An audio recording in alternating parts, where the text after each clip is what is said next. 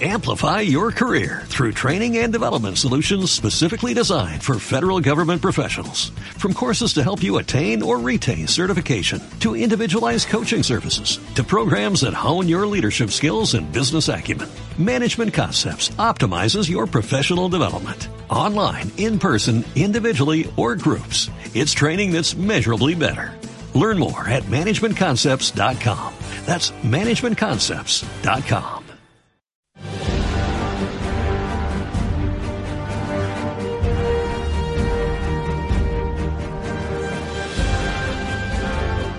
doctoresdeltiempo.com presenta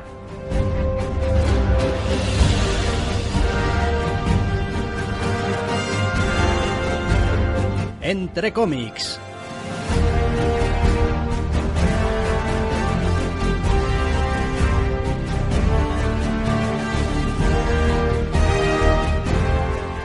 Bienvenidos, queridos oyentes, a una nueva edición de Entre cómics. Doctor Snack, muy buenas. Muy buenas. Esta semana es una de esas semanas raras de TVOs, de pocas novedades, alguna bastante extraña, números dos realmente muy llamativos y algún que otro TVO llevarse las manos a la cabeza un poquito de todo esta semana, aunque en general me atrevería a decir que vamos a tener un programa un poquito más breve de lo eh, normal, porque tenemos alguna novedad menos. Apostaría por ello, sí. Y porque en general no estoy yo muy seguro, teniendo en cuenta la cantidad de números doses también que tenemos de que hay aquí, especial chicha novedosa que echar en las brasas. Grandes revulsivos que, pues, hombre, grandes novedades tampoco hay. Es que cuando tienes cinco TVOs, tres de ellos son números doses y uno es un número uno, como el que vamos a empezar, pero en realidad en realidad ya tal. Ya tal, porque hablamos de Batwoman número uno y ya sabéis que ya tuvimos nuestro Batwoman Rebirth hace no tanto. Con lo cual, pues sí, Batwoman número uno y sí, el, equipo creativo se sigue manteniendo, Margaret Bennett, James Tinion cuarto y Steve Eptin. A los lápices en este TVO para DC, en esta especie de Batwoman está mm, haciendo unas movidas por ahí, por el mundo, cuando cosas de su pasado. Menos mal que tuvimos un número de reverse, porque si no, no habría entendido nada, ya no, espera, que no servía para nada el número de reverse. Como siempre, que este número se defiende él solo, gracias a Dios.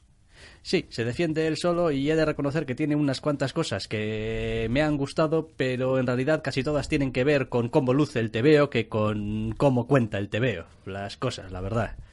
¿No te gusta este arranque de colección con... Ya hemos más o menos lidiado con la amenaza con la que se suponía ibas a comenzar la serie. Ahora viene tu pasado turbio de manera opaca por ti bueno, no, no es que me, me guste ni no me guste, es, bueno, a ver, es una manera como otra cualquiera, pero en general he encontrado poquitos alicientes ah, en este inicio. A ver, yo no he sido un lector de Batwoman nunca, sé cuatro cosas de Batwoman y probablemente me sobran dos de esas cuatro, quiero decir, seguramente sé un par de cosas, nada más.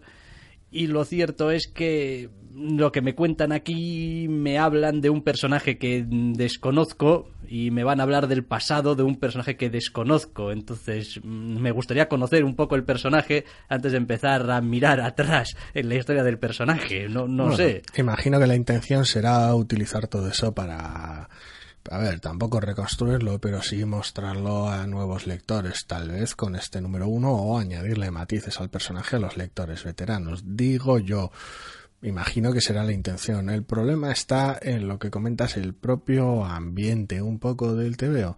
Es decir, eh, tenemos una serie de aventuras de casi, casi a veces espionaje internacional por el tono y por la trama por la que se mueve, pero tenemos a una superheroína recorriendo el globo contra una amenaza relativamente extravagante, muy superheroica, y al mismo tiempo es una historia relativamente, relativamente muy personal, aparentemente. Entonces, eh, se confunden un poquito los tonos. Es una cosa rara porque tienes a Batwoman con su traje negro y rojo, su capa, haciendo cosas que esperarías, pues eso, de un hombre con smoking, por decirlo de alguna manera, en, este tipo de, escenarios más clásicos de, James Bond y películas de espías y tal, y al mismo tiempo la amenaza es extraña, extravagante y personal. Entonces, no sé, se me, se me cruzan un poquito las señales. También reconozco que a veces eh, me dejo un poquito eh, influir por el tipo de, de, pues, de lecturas que he tenido o por el ambiente general. Yo, yo veo este TVO y digo, pues este TVO podría ser un TVO de la viuda negra tranquilamente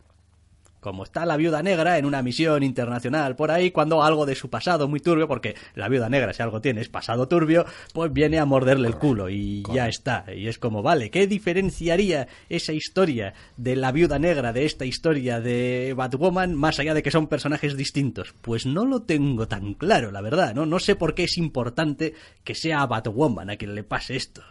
Por ahora, por ahora, más allá de cómo es ella, porque es un personaje radicalmente distinto, no, no hay más allá. Veremos cómo influye que sea quien es en lo que sucedió y veremos cómo influye quién es en lo que va a suceder en el TVO. Pero realmente la trama por ahora, tal y como la presentan, tiene tan poco espacio y es tan genérica que se percibe de esa manera, de esta un poquito trama comodín, entre comillas. Estás haciendo una cosa, abres con un cold open, estabas haciendo una cosa y cuando creías que lo tenías resuelto, boom. Resulta que está vinculado con tu pasado. Vete a hacer averiguaciones de algo que querías, que creías enterrado y olvidado.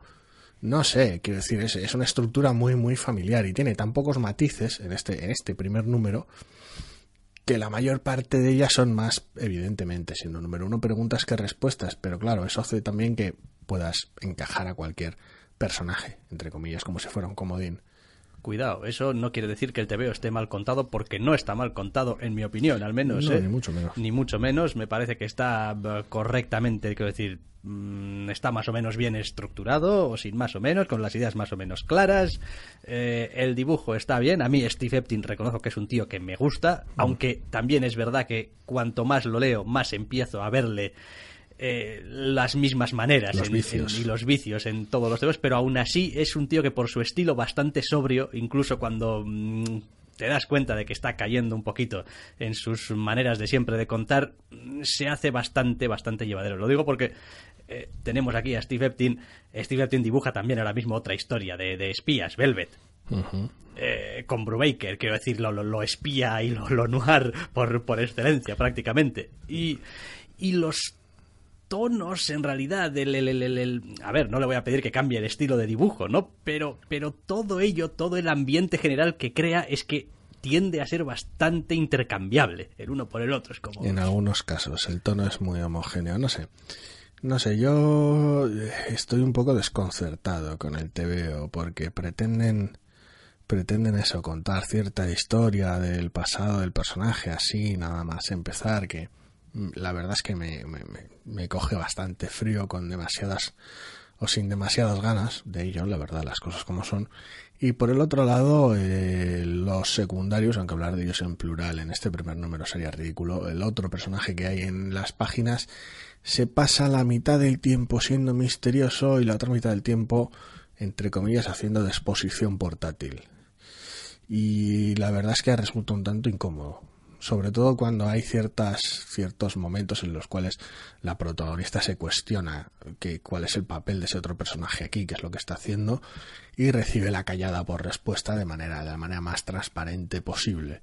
Y es como, bueno, pues vamos a dejarlo aquí, ya le hemos dicho al lector mis sospechas sobre ti, el lector ya sabe qué es lo que yo pienso de ti, tú no has respondido nada, con lo cual, jaja, el lector ya sabe que qué misterioso todo y continuemos con la trama y me quedo como diciendo, joder, Sí, siempre, Joder, qué falta de sutileza. Sí, siempre es algo que, me ha molestado en ese tipo de situaciones porque estamos hablando de gente que se juega la vida a diario, son superheroínas y tal y cual, donde una brecha en la confianza puede ser letal, o sea, quiero decir, podría matarte, quiero decir, una, una, mala, mala instrucción, mal consejo, una mala decisión, un simplemente lo que sea, podría matarte, y tú, bueno, tienes tus dudas, tienes tus sospechas, pero, bah, quiero decir, lo dejas andar, es como, esta mierda podría matarte. Eh, entiendo que es un rollo tonalmente de espías muy, muy divertido, incluida la, propia referencia a James Bond de por medio y tal, y, y que pues se responde con un sorbo de vaso de martini.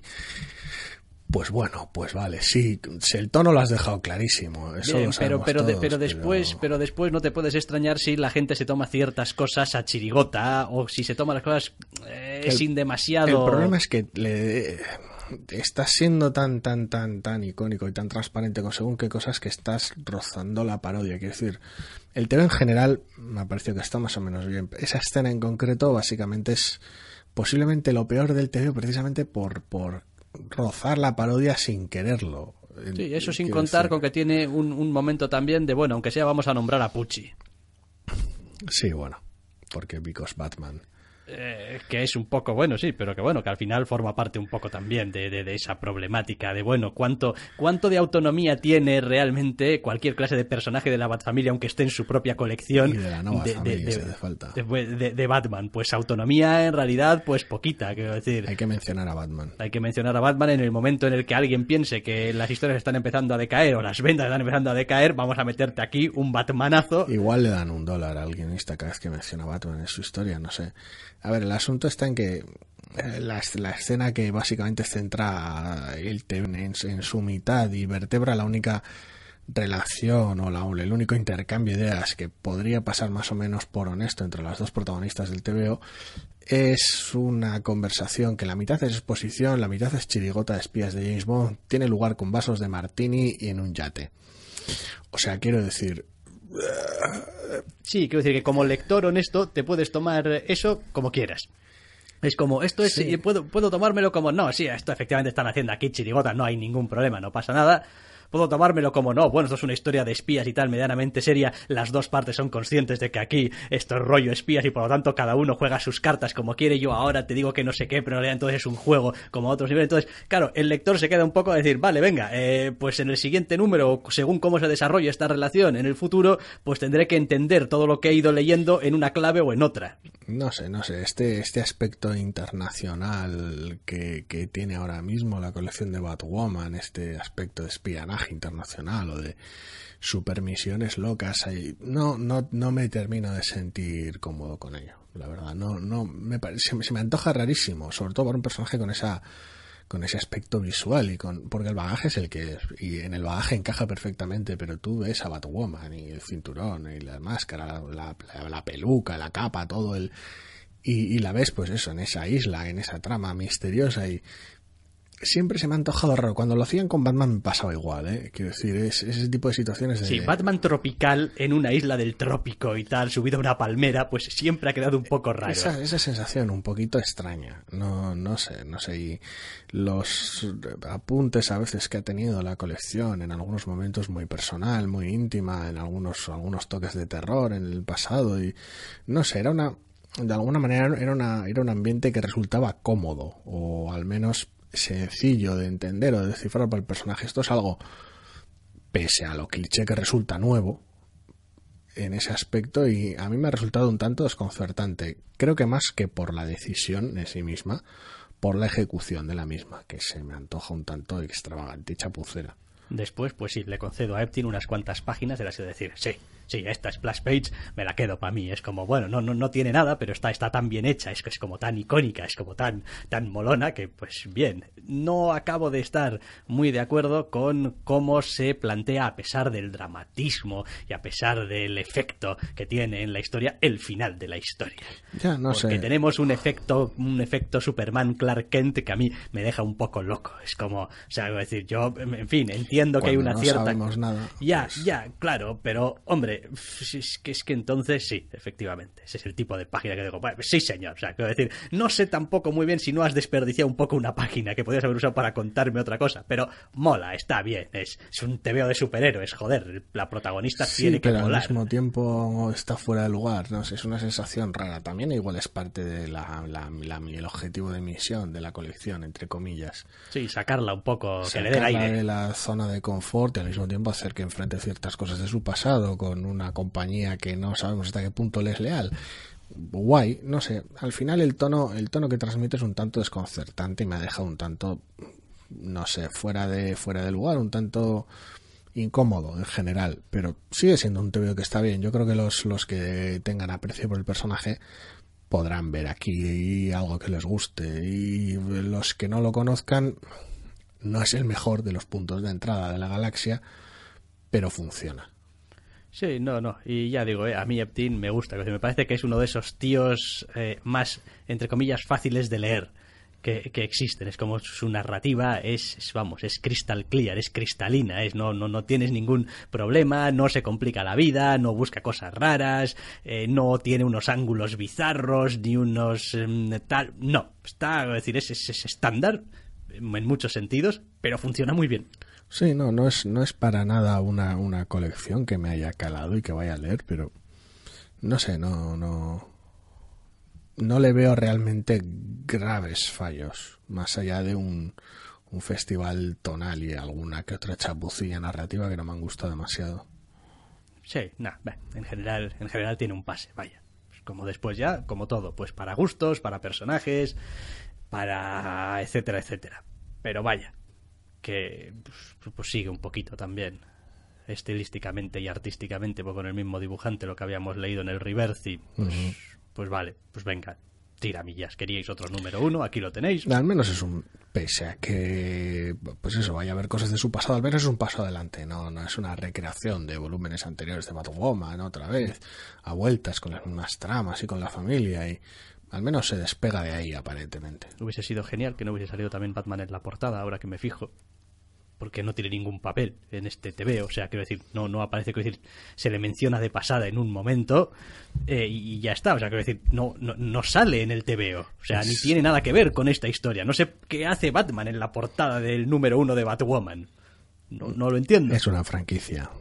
Eh, por si no había quedado suficientemente claro por el Bat grande que viene antes de Woman, ¿no? No salen todas las portadas, pero bueno, sí, no es el único personaje que no aparece en el TVO, pero bueno. Ya, ya. Bueno, vale, pues eh, Batwoman eh, número uno, Margaret Bennett, James Tinion cuarto, recordamos, y Steve Eptin para DC, y nos movemos a un TVO de Dynamite, aunque no a una colección nueva de la que no hayamos hablado nunca, porque ya hemos hablado alguna vez de algún volumen anterior de Vampirella, Sí, yo no sé qué pasa. O sea, llevamos que cuatro años haciendo el podcast. Hemos, hemos tenido que tres, tres volúmenes de, de Vampirella. ¿Sí? Yo creo que sí. Recuerdo el, anterior, con los sectarios, nada más empezar. y entre, y, entre esta del que vamos a hablar ahora, que es el volumen 4, y ese que del que hablamos, creo que hubo otro que dijimos directamente, no, de esto no vamos a hablar porque la misma O era una miniserie, si no, ¿eh? Igual sería, era una miniserie. Sería una miniserie, Pero, me parece muy pronto. Madre mía. Vampirella, volumen 4, número 1, Paul Cornell y Jimmy Broxton para Dynamite, como hemos dicho.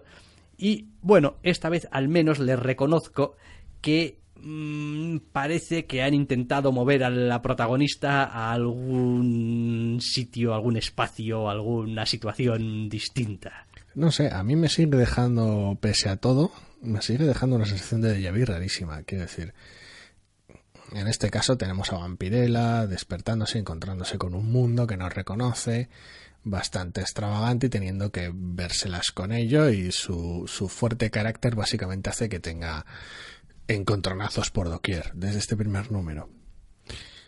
Pero es que, no sé, es, esa sensación otra vez de... Comienza un volumen de Vampirella. Bien, Vampirella se despierta y se tropieza con que hay cosas que han cambiado y... Vale que en este caso el cambio es más extremo. Aquí tenemos una chifladura de ciencia ficción. Pero... O al menos eso parece por ahora. Pero es eso, es... es te empiezas así el volumen otra vez, le tiras algo al lector y haces que acompaño a Vampirella en este viaje de no sé muy bien qué mierda se está pasando, pero me voy a abrir paso a hostias si hace falta.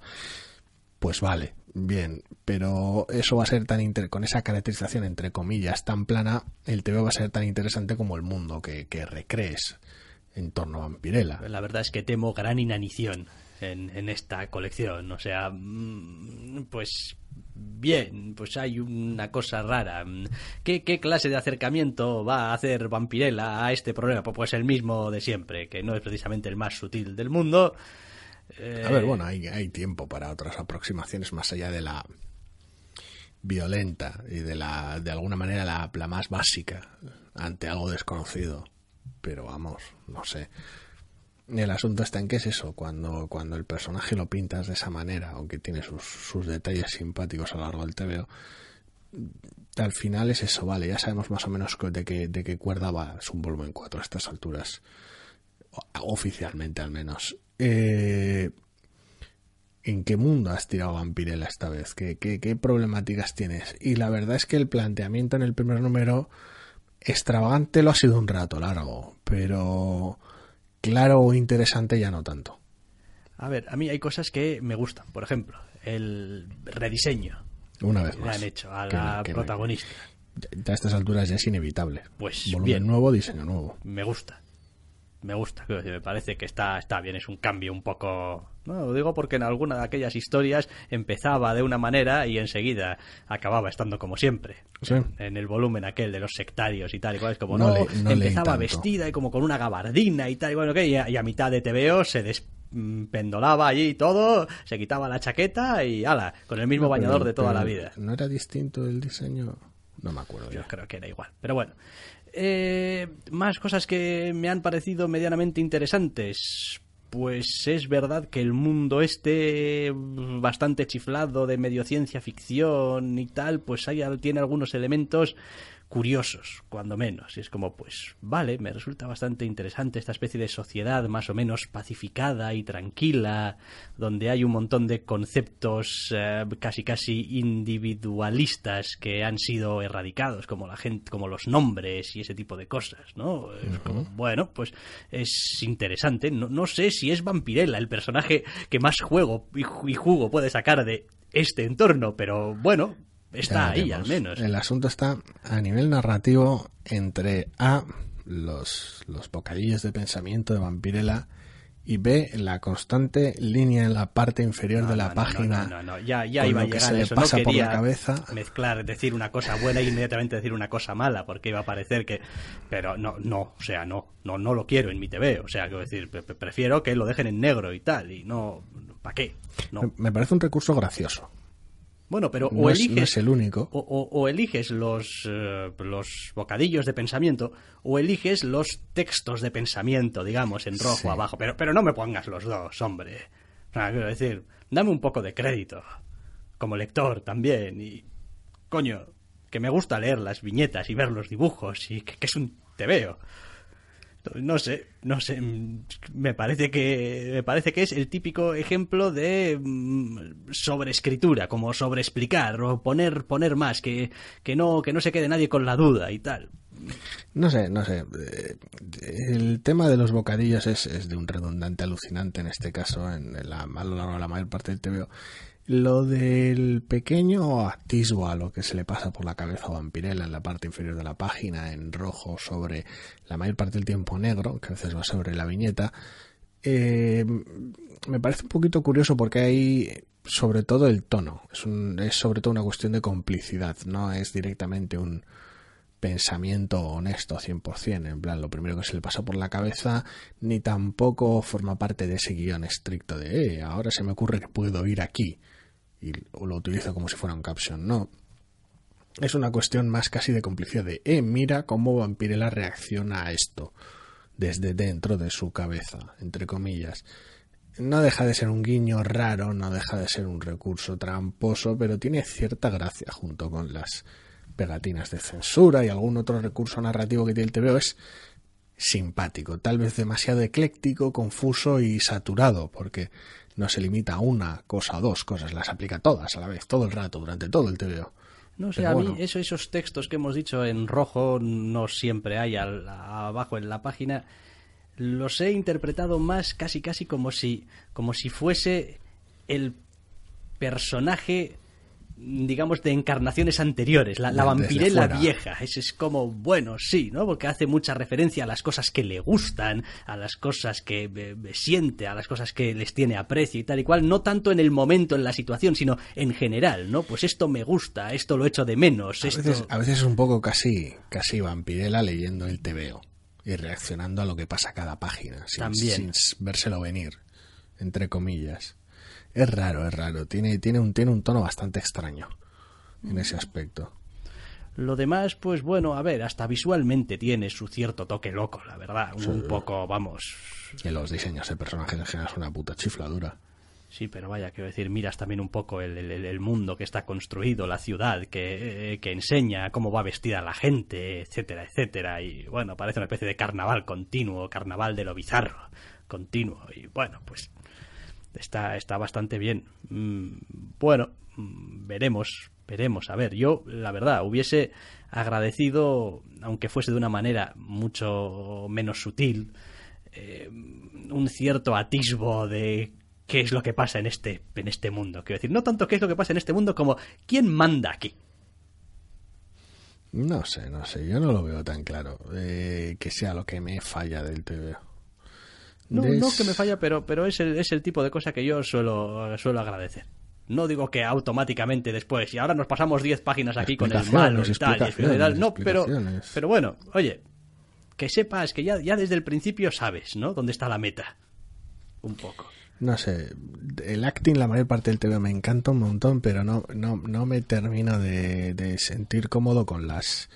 En general, la, la, la- no tanto la trama, sino el mundo y las situaciones. Es un poquito...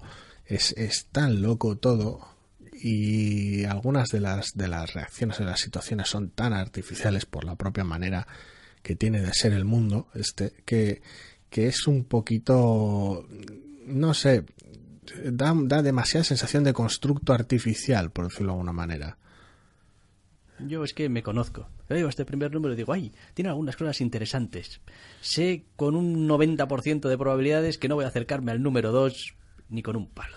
Yo no, yo lo ¿Por tengo- qué? Pues, pues porque no, porque hay algo en el, en el tono general, en el personaje cuyas evoluciones estamos siguiendo aquí que no acaba de interesarme. Es como, es que si el protagonista no me interesa, por mucho que la situación, el entorno, lo que sea, sea interesante, pues no. No sé, a mí, a mí la mayor parte del tiempo visualmente me ha encantado, pero narrativamente ni un pelo. Toda la estructura de los bocadillos, la narración a la que aludíamos antes, más allá de, de lo que viene siendo diseños y sobre todo expresión facial y tal, que mm, hay algunos momentos que lo clava, tiene que estropearlo, después algún caption, haciendo énfasis en ello, por si, por si te lo pierdes. Pero bueno, en general en ese aspecto está bien. Es la es todo el aspecto del guion el que me parece terriblemente endeble. No sé si por, por ser demasiado obvio para no explicar nada, por ser brutalmente redundante, por ser en ocasiones deliberadamente opaco, sin, sin sentido.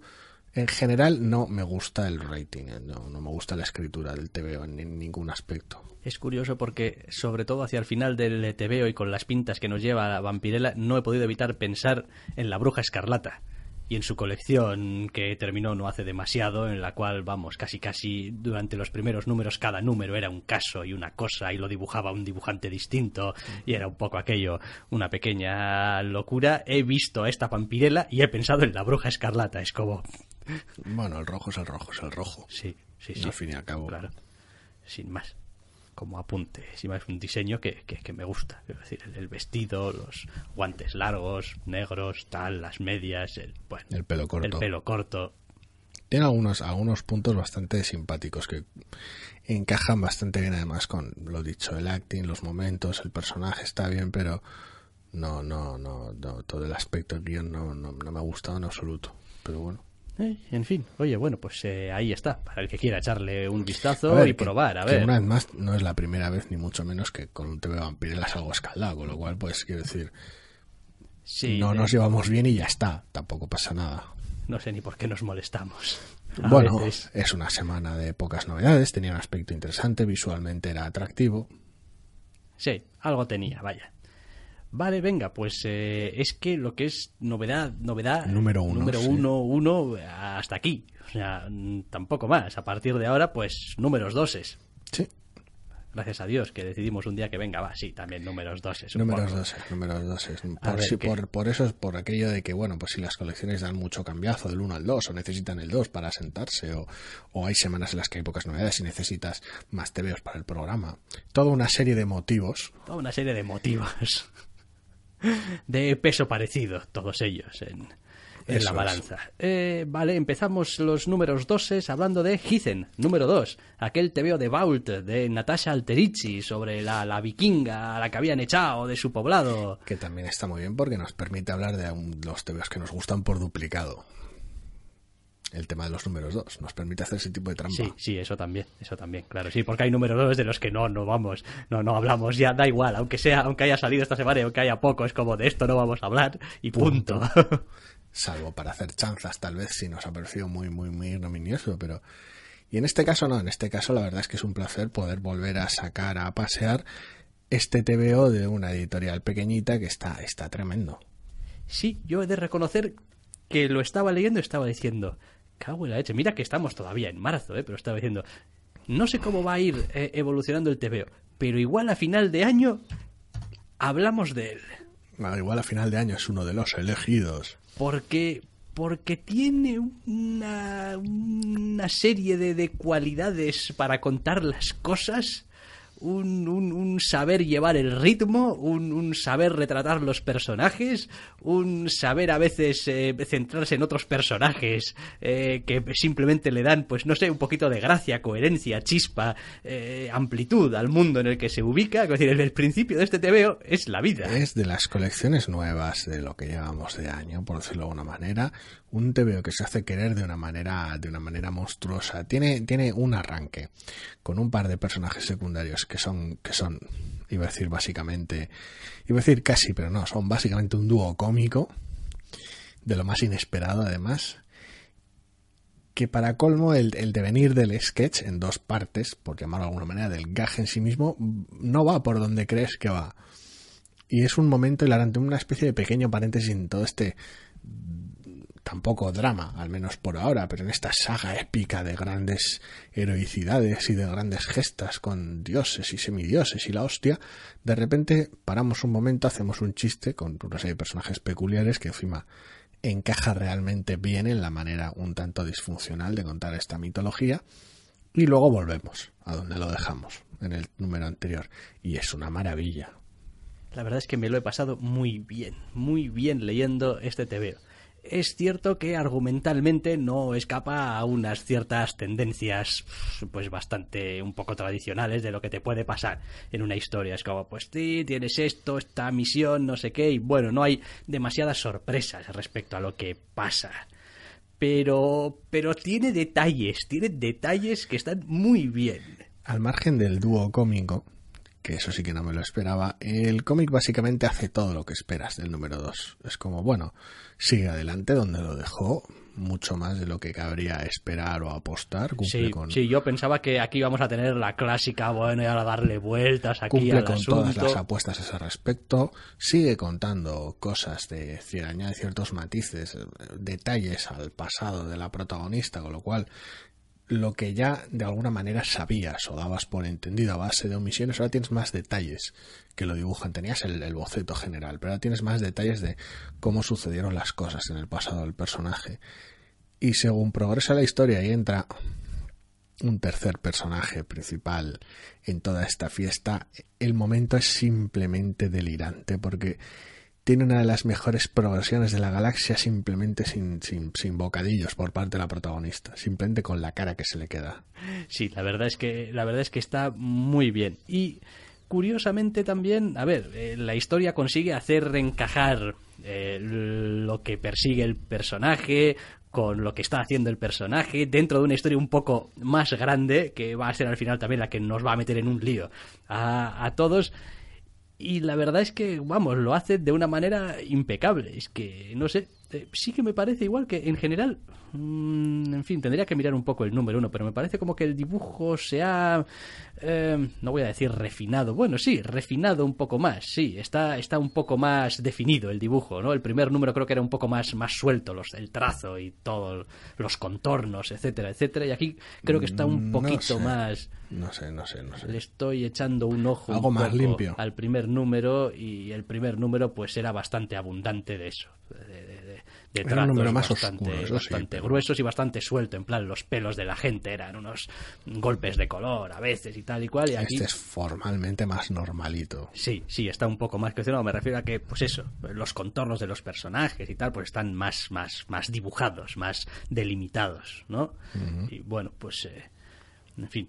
eh, pero vaya, sí, no, está, Mantiene- está, está- mantiene el estilo. Mantiene, mantiene, mantiene el estilo y además para algunas cosas y para el tono de algunas situaciones igual requería algo un poquito menos sucio entre comillas Más algo, claridad. algo un poquito más claro y que ayudase incluso con algo del tono ese a ratos un poquito más humorístico casi casi y no la verdad es que me lo he pasado inesperadamente ver es como Joder, hice el número dos. Va, venga, nos lo vamos a leer, a ver, a ver en qué acaba aquello que seguro que va, la joden ahora de una manera terrible. Y no, no, no. Enormes, todavía no, mejor que el No primero, la el joden, es como introducen nuevos eh, personajes de estos además que, vamos, para el- cuando terminas el TVO ya, ya ves, o sea, qué, qué tipo de personaje es y de qué cuerda va y, y cómo te va a joder la vida, probablemente. Sí, prácticamente ha triplicado o cuadruplicado su reparto en este número, a lo largo de este número 2 y de una manera tan natural que te quedas un poco, un poco torcido. Sí, no, muy bien, muy bien, no, eh, una sorpresa, la verdad. Descomunal, da igual que sea alguien que le guste la mitología y le apetezca ver esta, esta vuelta de tuerca, o simplemente una historia personal de una, de una joven intentando abrirse paso a través del mundo. Es, es tremendo. es que se mueve, se mueve muy bien de, de- de unas situaciones a otras. Es decir, incluso se permite meter un flashback en el número que está metido mm, en un sitio donde viene a cuento, viene a colación. eh, cuenta la historia, nada, eh, en dos páginas, eh, que tampoco quiero decir, no, no se alarga demasiado, te cuenta exactamente lo que necesitas saber del asunto, nos da un poquito más de contexto también de la protagonista, es decir, no solamente es un, te he hecho esta pregunta y te la voy a responder a base de un flashback y tal. Sí, no, es- te he hecho esta pregunta para que el lector sepa cosas. No se trata de eso, se trata del encontronazo. Además, narrativamente a nivel visual establece sobre todo una serie de paralelismos maravillosos y bellísimos. Sí, la verdad es que no sé, no sé, ya digo, yo no soy demasiado analista de los tebeos, creo. Simplemente hay tebeos que muchas veces me leo y digo, hostia, pues esto me ha gustado y esto, esto aquí hay algo, hay Cuando algo. está, cuando está así de bien hecho no hace falta que veas cómo funciona o por qué funciona. Lo importante es que como lector funciona. Sí, funciona y sientes que funciona y dices tú, Y dices "Joder, tú como qué, qué cómodo, qué, qué, qué bien, qué bonito, cómo me ha llegado, esto cómo me ha emocionado, esto qué bien lo he entendido, esto qué interesante me ha resultado. Es porque hay un montón de... Lo voy a dejar en trucos, aunque no sea la palabra más adecuada que los puñeteros artistas en este caso han llevado a cabo hay un montón de resortes de la narración. Y este TVO está muy, muy bien contado. Está muy bien, está muy bien. Hizen número 2. Esto nos lo guardamos. Natasha Alterici, yo creo que va a ser una regular de nuestras lecturas. Al menos si, vamos, En tanto en cuanto esta colección continúe, sí, desde luego. Eso es, si continúa y continúa así, y más o menos parece como la pinta que tiene, que es también una historia que tiende a avanzar con una cierta alegría. El Obviamente ritmo tendrá, es realmente bastante más rápido de lo que esperaba. tendrá, tendrá sus momentos también de tener que, fin, desarrollar una Tomarse una situación y tal y cual. Pero bueno, oye, ahí seguimos leyendo cosas eh, Joyride. como Joyride que no dan un puto paso Te atrás. iba a decir, no, no, no, la serie no para, no ofrece descanso ni O sea, de, momento- de- de hecho, a veces va casi hasta demasiado rápido. Es como, ¿pero qué me estás contando? La reflexión, yo, yo es eso, teníamos miedo de que al prolongarse su, su duración de miniserie pues regular o maxiserie, bueno, lo que sea, hiciera todo lo contrario, frenase y En estirase. plan, bueno, pues voy a contar lo mismo que iba a contar en cuatro, ahora, buf. Y no, no. Y no, no, todavía va más rápido, es alucinante, es, es lo, lo, lo dinámico y lo refrescante que resulta todo este viaje chiflado de búsqueda de uno mismo por el espacio con este grupo de jóvenes es descomunal y las pausas en el TVO se producen de manera muy sencilla, es entre número Y y número. número, es cuando lo dejas reposar, porque mientras está sucediendo, está sucediendo y no hay, no hay pausa. ¿Veis por qué molan los tebeos que están bien o que te gustan? Porque te llevan a hablar de otros tebeos que también te gustan y que también molan. Y así, Correcto. pues, pues hay muchos tebeos que están bien. Desgraciadamente con los malos pasa lo mismo. Eh, sí, que a veces unos te llevan como, a pensar "Joder, en no otros. algo y- tan malo desde... desde- bueno. Pero bueno. Venga, vamos a ver qué es lo que ocurre con otro número 2, de cuyo número 1 hablamos bastante bien. Sí. Super Sons, número 2 de Peter J. Tomasi y Jorge Jiménez para DC, con el hijo de Batman y el hijo de Superman. ¡Yeah! Yes. Yéndose de aventuras por ahí. Sí, bueno, sí. Uno arrastrando al otro. Bueno, de sí. aventuras, casi, casi. Pero al final, aventuras, Aventuras. que es lo que cuenta.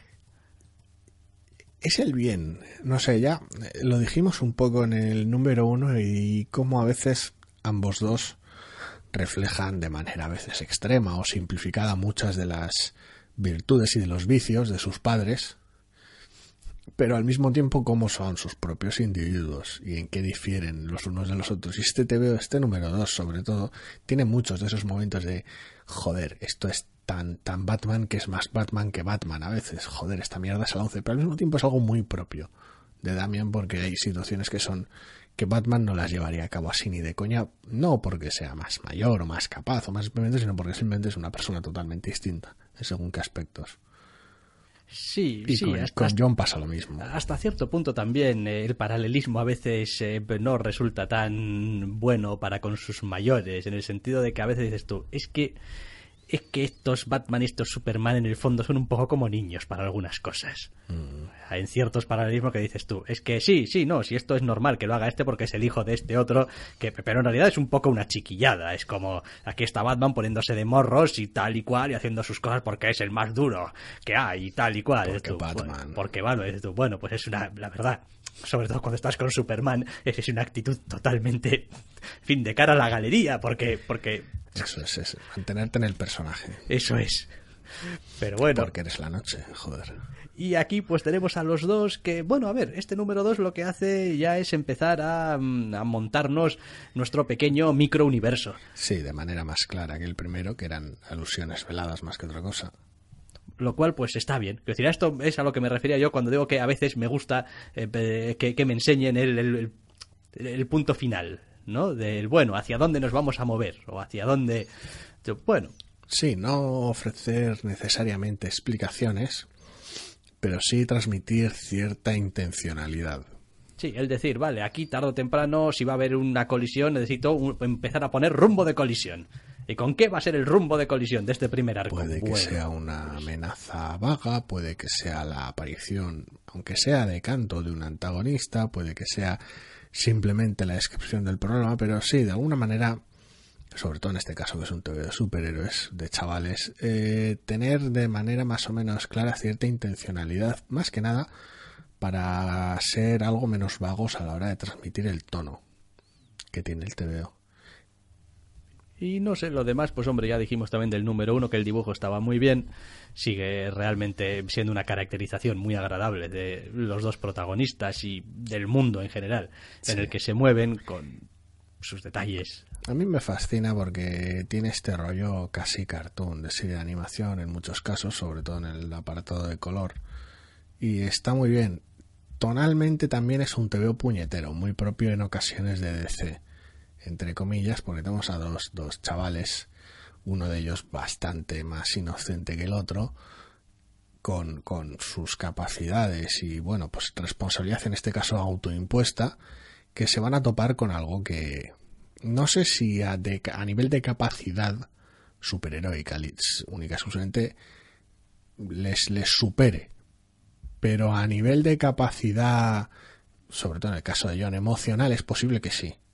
O sea, hay que decir, están equipados para derrotar amenazas, pero ya habría que ver hasta qué punto para lidiar con la naturaleza de, de según qué amenazas.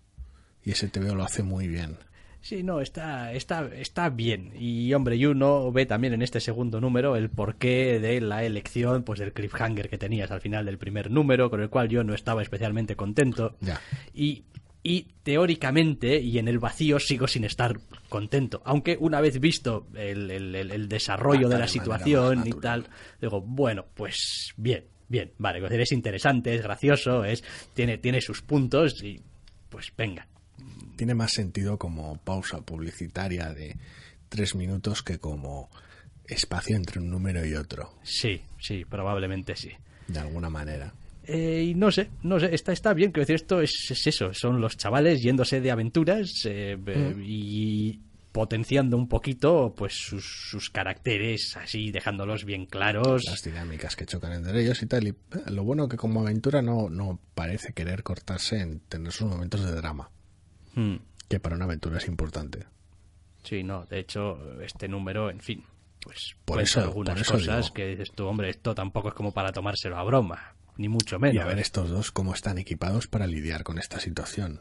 Mm. Es como, pues sí, pues puñetazos y batanazos los que quieras, pero el resto es eso, ¿no? Y bueno, el- volvemos otra vez a la dinámica del TV superiores y el cliffhanger loco. Sí, Pero bueno, sí, es cierto, En fin.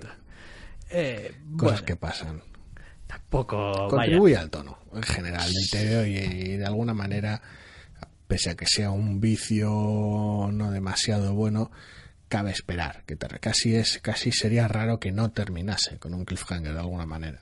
Sí, Pero aún, bueno, aún te voy a decir más. Viendo cómo ha sido el cliffhanger del número uno y cómo es el cliffhanger del número dos, sería eh, vamos, extraordinario si pudiesen seguir manteniendo número tras número este tipo de cliffhanger. Hmm, bueno, y, sí. y convertir algo que es un cliché y tal y cual en una seña más de, eh, de identidad de cómo estás estructurando En parte del tu ritmo. colección. Esto debe ser bellísimo una vez que tengas pues un TPB o un tomo, te lees tu número, lo posas, vas, te pones un café, vuelves y sigues. Más que esperas cuatro o cinco semanas y Sí, sigues. lo digo porque a veces hay estructuras eh, que, bueno, que sí, pues están muy trilladas o lo que sea, o quizá, pues eso, entre mes y mes resultan un poquito molestas, eh, pero que después se acaban convirtiendo, pues eso, en señas de identidad incluso Sí. de, de lo que es la colección. Estoy pensando en las tradicionalmente en- en- en páginas bastante chocantes, eh, primeras páginas de los números de saga Por ejemplo. Con su frase El sopapo. el- y el sopapo y tal. Y dices tú, bueno, pues igual la primera vez y tal, pues Algo más propio a veces de Milara en, las, en los finales. eso es, número. frase lapidaria y tal. Y Saga no sé abre qué. con ello. Eso es. Y dices tú, pues al final eh, llega un momento en el que se ha convertido en una seña de identidad Sí. de la colección. Quiero decir, y, y ya no, no tiene tanto que ver con, con el hecho de, de lo que quieras transmitir o no quieras transmitir, es que esta colección es así. Sí, es parte, es casi el anti-cliffhanger. Es como, no, no se trata de dejarte arriba y dejarte en suspense para que vengas en la siguiente. Se trata trata de que de el empezar arriba. abre arriba. Claro, claro. Es como, Sí, bienvenido a esta puta locura. Y ahora procede con el TVO. Ahora que estás con el cuerpo adecuado para afrontarlo, ahora procede con el TVO. No, pero, pero la verdad, está, está muy bien, ¿eh? Este Super Sons. La verdad Y- es que es bastante mejor de lo que esperaba. Y lo he leído muy a gusto y se lee muy fácil y estoy bastante, bastante, bastante interesado en seguir viendo cómo va desarrollando los, eh, los distintos números aquí el amigo Jorge Jiménez porque- porque veo cosas que me gustan. El número uno fue toda una sorpresa en ese aspecto. Me esperaba algo, la verdad, bastante más, más del montón. Y el segundo asienta esa sensación positiva de la sorpresa. Ese sí, este TVO tiene las cosas muy claras de cómo quiere hacerlas y sabe cómo hacerlas. Ahora, que nadie pierda de vista que esto es un TVO de Robin y Superboy o Sí. como le quiera llamar. o Sí, sea, a Damian y John, sí, yéndose de aventura. que tampoco digas, no, bueno, Profundidad narrativa del copón, exploración del personaje como icono, de construcción de Superman y Batman a través de sus hijos. Pues tampoco nos volvamos locos. No, no, no, no parece Tiene que vaya detalles por ahí. muy chulos, ¿eh? Sí, Pese a todo. sí, pero, decir, pero es un TVO de aventuras. pero es un TVO principalmente de aventuras. Para lo bueno y para lo malo es un TVO de aventuras. Con lo cual, pues, sin más. Vale, bien, pues eh, Super Sons, eh, pues también contentos. De momento vamos bien con los números doses. No sé cómo vamos a acabar con los números doses. Ah, De maravilla. Vamos a acabar de maravilla. Claro, normal, está aquí tu Los, fan- favorito. los fanboys, vienen los fanboys. Ah, y en fin, eh, The Wildstorm, número 2, de Warren Ellis y John Davis Hunt. Si os acordáis, aquel primer número bastante loco todo, donde pasaban cosas, un elenco de personajes que te quedabas, vamos, con el culo torcido, eh, unas situaciones bastante fuera de madre, conversaciones sobre proyectos y cosas que no sabes qué coño son. Esa bienvenida en seco, de alguna manera, a tu, a tu universo y a tu galería de personajes de la manera eh, directamente menos, menos mm, amable posible.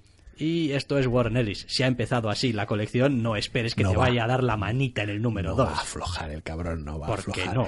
Es, el número 2 estructuralmente me parece una maravilla fascinante. Es básicamente matices al margen y escenas añadidas al margen aquí y allá para que tenga sentido. Es, es la historia de tres reuniones de oficina. Es Sí, increíble. Sí, sí, sí, eso es lo Es que como es. mi TV de Wildstorm son, has dicho, tres reuniones de oficina. Sí, gente en torno a una mesa hablando de su, su trabajo.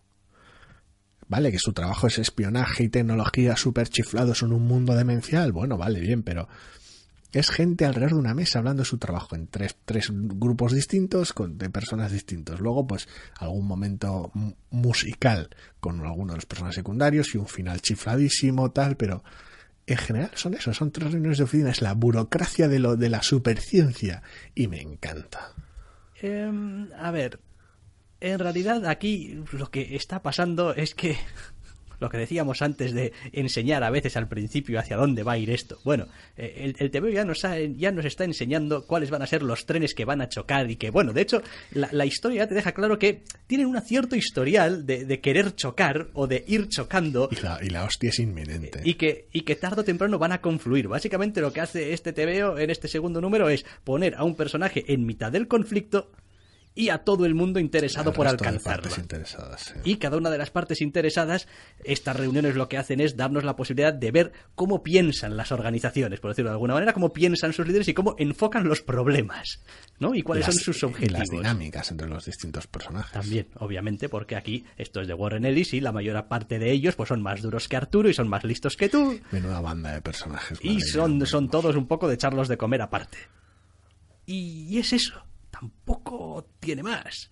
Y efectivamente, yo reconozco que como lector, este segundo número me sigue todavía haciendo chirriar un poco los dientes, porque todavía estoy intentando decir, coger el pozo de quién coño son todos estos taraos y cuál es exactamente su, su posición dentro de la jerarquía de este mundo. Me flipa todo este tema, me encanta. Es, es de, no sé si es el tema más Warren Ellis que puede hacerse porque a veces eso es casi a veces podría ser hasta malo y no es como si lo hiciera él todo ni mucho menos porque la caracterización de los personajes a nivel de dibujo es una jodida maravilla. Pero sí que es un tebeo muy muy suyo. En esos aspectos se nota que la no engancha y que la está cogiendo toda. O sea le han dado la mano el brazo y el sobaco. Y es alucinante en ese respecto porque se trata de una de estas cosas que no había hecho nunca hasta ahora que es volver sobre sus pasos y la reestructuración es un poco loca, porque por un lado estás ante un TVO nuevo, y es un TVO nuevo con un montón de información, un montón de interacciones, un montón de cosas que asumir, es un TVO que te puedes leer media docena de veces y seguir redescubriéndolo una y otra vez en el mismo día, quiero decir, ¿eh? no ya no se trata de eh, volví a él dos meses después, no, joder, el mismo día y es, es increíble en ese aspecto, pero por otro lado, entre comillas, se trata como si fuera tampoco su propio fanfiction, pero en parte sí, porque son, una vez más, algunos personajes son nuevos, otros personajes son versiones muy distintas de personajes antiguos. Entonces, claro, estás ante una especie de, bueno, ¿y qué pasa si este tipo de historia, la historia del universo Wildstorm en general, o ese tono, esa atmósfera, la contase hoy de otra manera? Y esa aproximación está muy bien porque tienes el que tenga familiaridad con el universo Winston tendrá esa familiaridad con algunas maneras de hacer las cosas, pero la historia, los personajes son prácticamente totalmente nuevos y el impacto es brutal, es cada, cada página no te la acabas nunca. Sí, después tiene ese efecto eh, como lo que solían decir de Michael Bay, de poner cosas fuera de plano y que la gente mire fuera de plano para intentar que todo el mundo piense, joder, hostia, sí que tiene que ser esto enormérrimo porque mira todo lo que se ve en pantalla y la gente sigue mirando, ¿no? Los personajes siguen mirando fuera de la pantalla. Aquí ocurre un poco con el tipo de cosas de las que hablan porque dan a entender organizaciones monstruosas, súper complejas, con grupos, con misiones, con proyectos, etcétera, etcétera, pero la peña de lo único que habla es de esa persona a la que quieren encontrar. Sí, este entonces te quedas un poco como diciendo, bueno, a ver, a ver, a ver, espera, pero vosotros exactamente qué coño hacéis, porque lo único que sé es que queréis encontrar a esta señora, pero me estáis dando a entender que estáis metidos en mil mierdas turbias y no me habéis enseñado nada, nada. Sí, este número 2 tiene, tiene ese tipo de conversación a dos niveles distintos. Cada una de las organizaciones aquí metidas, o individuos y sus empleados aquí metidos, tiene sus propios intereses, su propia manera de hacer las cosas. Y dichos intereses y maneras y demás que evidentemente no te los explican, porque sería ridículo en el diálogo entre ellos que te explicasen una mierda a ti, vas a tener que asumirlo, deducirlo, interpretarlo a partir de sus actos. Y luego por el otro lado, con la aparición o reaparición de un personaje clásico del universo Winston, tiene lugar esa conversación otra vez a una escala menor. Como, ¿quién es este fulano? Este fulano es este personaje. Y dices tú, ¡oh mierda! El momento, oh mierda, es impagable. Mi cara mientras salía este TV era impagable. Y es como, ¿y quién es este hijo puta en este universo nuevo? Porque es un personaje distinto, en un universo distinto. Pues este hijo puta es introducir conversación aquí. Y dices tú, oh mierda. Vamos, quiero decir, tan o mierda que hasta los personajes dicen, ah, joder, mierda, este señor es fulanito. Es una conversación que requiere copazos de alcohol para ser tenida.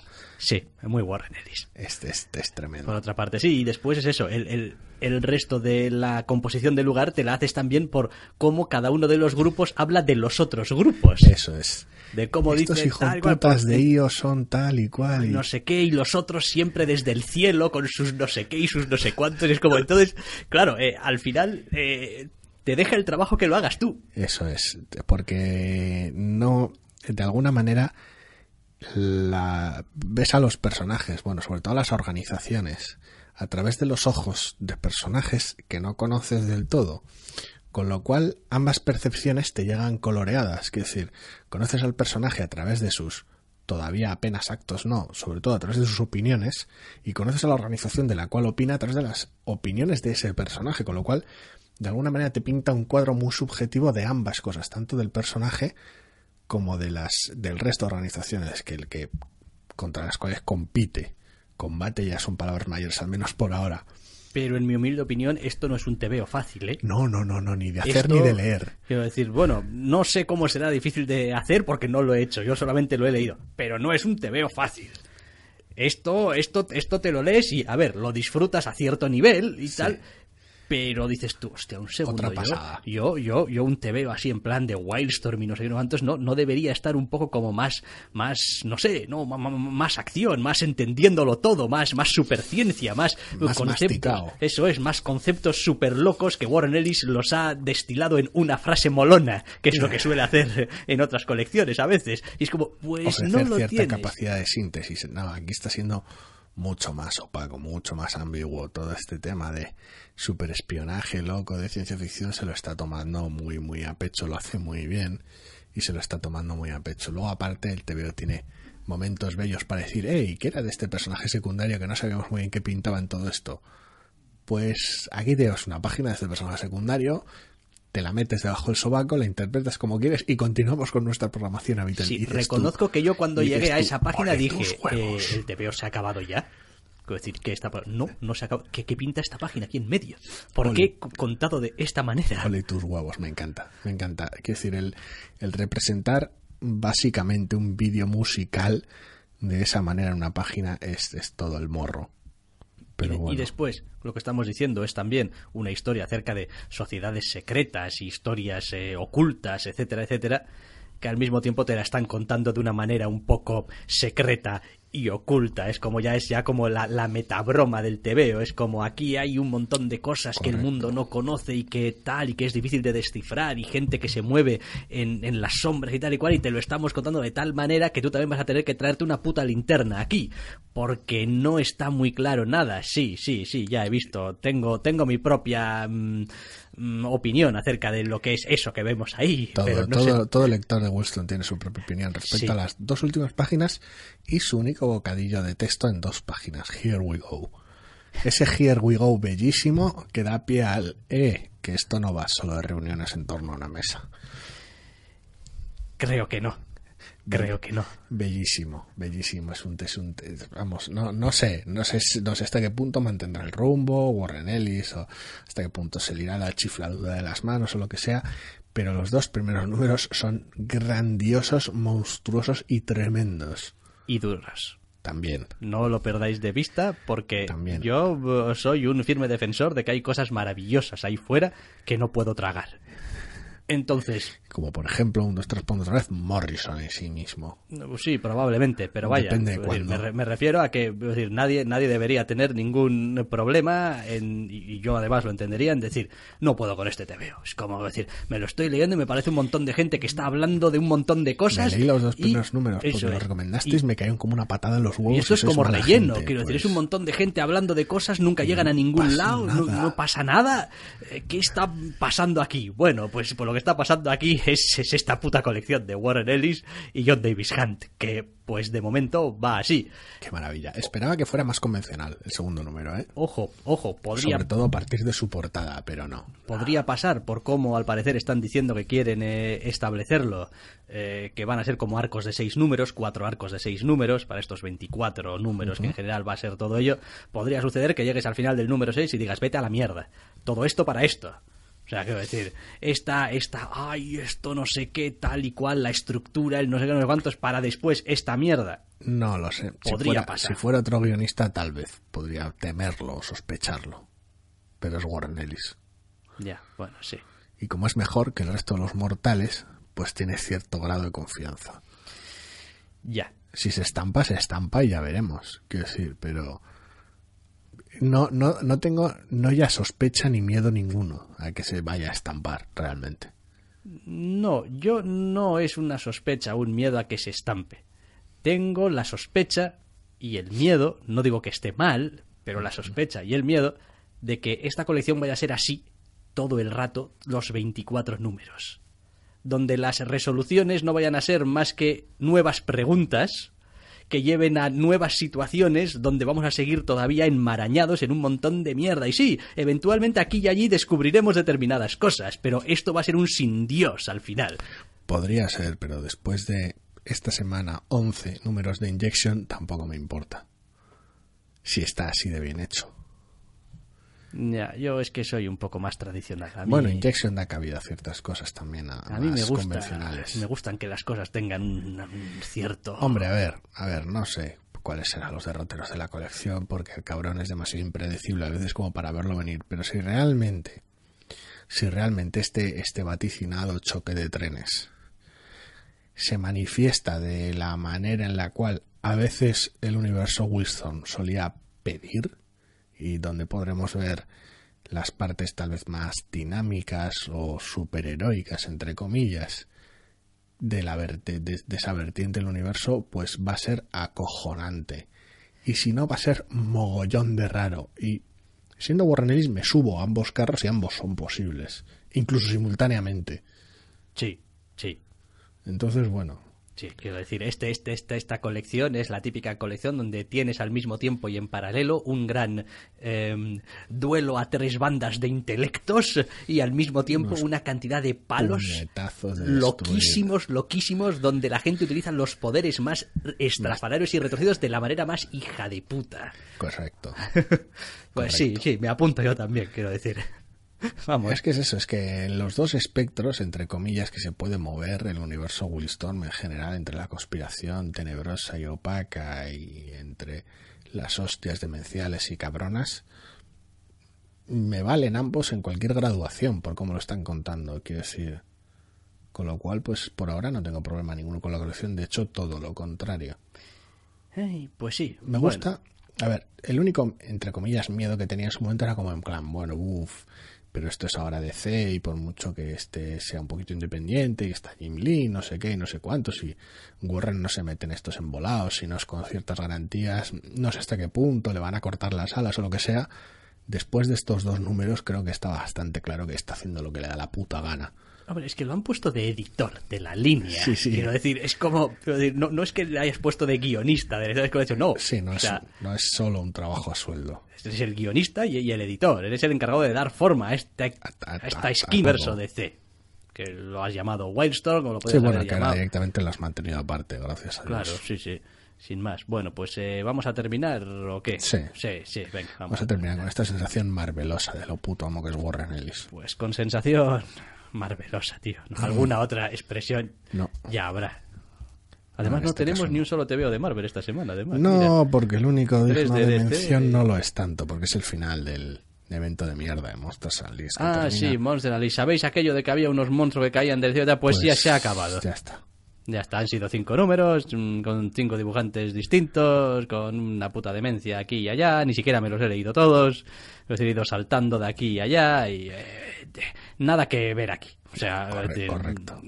pasar páginas, pasar Circulen, páginas. circulen, nada que ver aquí. Nada que ver aquí y tal. eh, resérvense para algunas cosas que esperemos que venga en el futuro que sea mejor. Tampoco tengan muchas esperanzas, mm, señores pasajeros, porque últimamente Marvel y su, y su terrenecito de eventos parece estar desbocado.